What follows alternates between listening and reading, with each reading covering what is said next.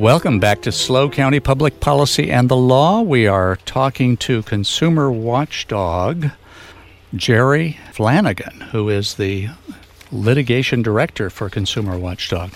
And we're talking about the Government Transparency Act petition that they are passing uh, in order to get it on the 2024 ballot. Jerry, if people want to participate in getting this open government, this extremely effective open government measure on the ballot, how would they do that?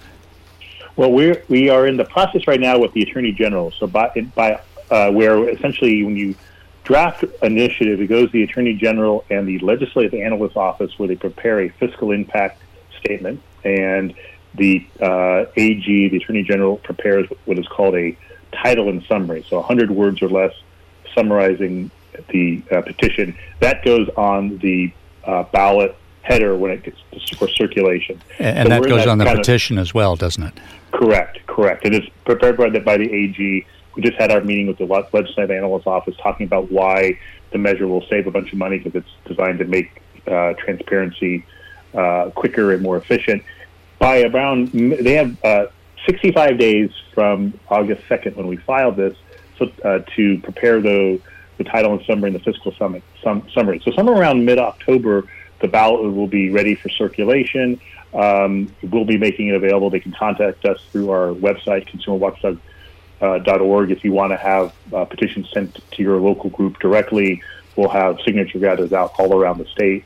Uh, and um, you know, by then uh, it'll be off to the races to get our 546,000 valid signatures. So to get that, you, you need you need to request quite a bit. Get you know get a hold of uh, quite a bit more.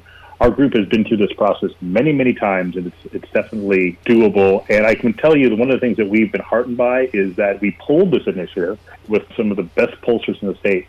And no matter if you were 85 or 13, well, I mean not 13, 18, and man or woman, Republican or hard left liberal, the polling numbers were at 70% across the board. And the pollsters were saying, look, we've never seen this in like 30 years. we have become so polarized, you just don't see these kind of approvals. And it's because, you know, transparency is kind of popular across the board. So our, well, I, our, our kind I of th- theory is getting Jerry, on the think, ballot, we're good. Jerry, I think, I think part of that is because uh, to the extent that there's distrust of government, it has to do with all the secrets that are uh, yeah, held absolutely. back. And uh, when people feel like uh, you're do- a city or a county or the state is supposed to be doing the public's business, and uh, and if people can't see what's happening, uh, they start to suspect maybe it's not being done for their benefit. So that's, right. that's uh, I think this is a great uh, step forward. Now, what was that website again? If people wanted to uh, contact Consumer yeah, Watchdog, just, it is just that www.consumerwatchdog.com dot org. And uh, org, dot org. Are you going to be passing p- petitions with paid petition passers, or can people? You know, unfortunately, volunteer? yes. We, ha- you know, it would let you in California these days. The, the way the, the, you, you, can't get it done without paid some paid uh, signature gathering. Absolutely. So, but of course, we love it when folks can, um, you know, who are motivated about initiative, either themselves or with a group or whatever they want to do, uh, get uh, get petitions uh, sent to them. We're happy to do it, uh, and uh, you know, it, every every signature helps. Everyone does, and uh, if people wanted to donate to support the uh, effort, how would they would they do that on your website?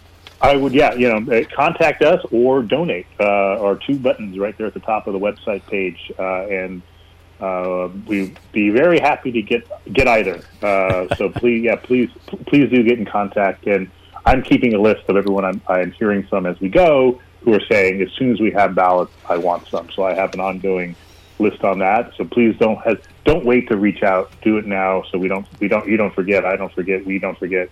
We'll, we'll, we'll make sure you get ballots in the mail. Well, and and people should know that this doesn't just apply to the legislature opening it up, no. so that people can find out if their legislator is taking bribes or is being investigated.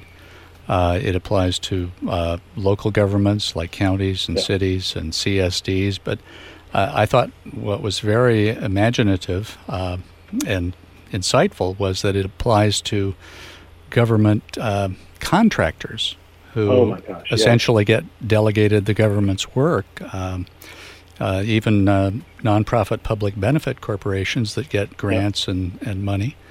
Um, so um, that they are going to have to start rendering up uh, records when there's a request, isn't that right?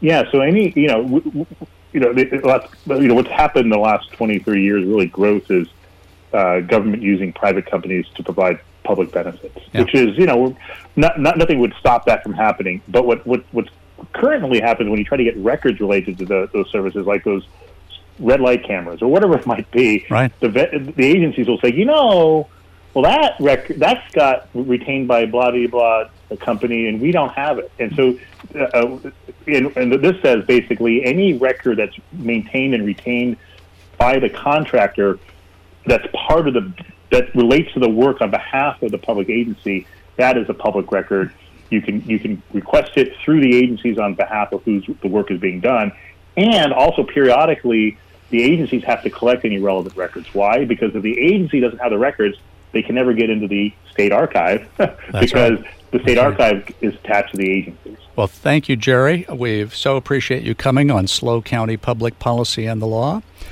This is Stew Jenkins at K News FM 98.5. We've been talking with Jerry Flanagan, Litigation Director for Consumer Watchdog, and he's been explaining why you will want to sign and circulate the initiative petition to put the Government Transparency Act on your 2024 ballot. Tune in to FM 98.5 next Saturday at 10 a.m. Lawyer Todd Porter will tell how he is working to end elder abuse and about Cal Poly's mock trial program. Then we will have Sarah Twisselman talk about the Central Coast Veterans Museum and your chance to attend the Veterans Museum October 8th Stars and Stripes dinner fundraiser. Now, if you'd like to hear from an office holder, lawyer, or activist here at KNews FM 98.5, you can email me at stew, that's spelled S T E W, dot jenkins at dimescentralcoast.com. And you can listen to a podcast of this program or of any of our prior programs at www.knews985.com. Thanks for listening, folks. We'll see you on the other side of this news break.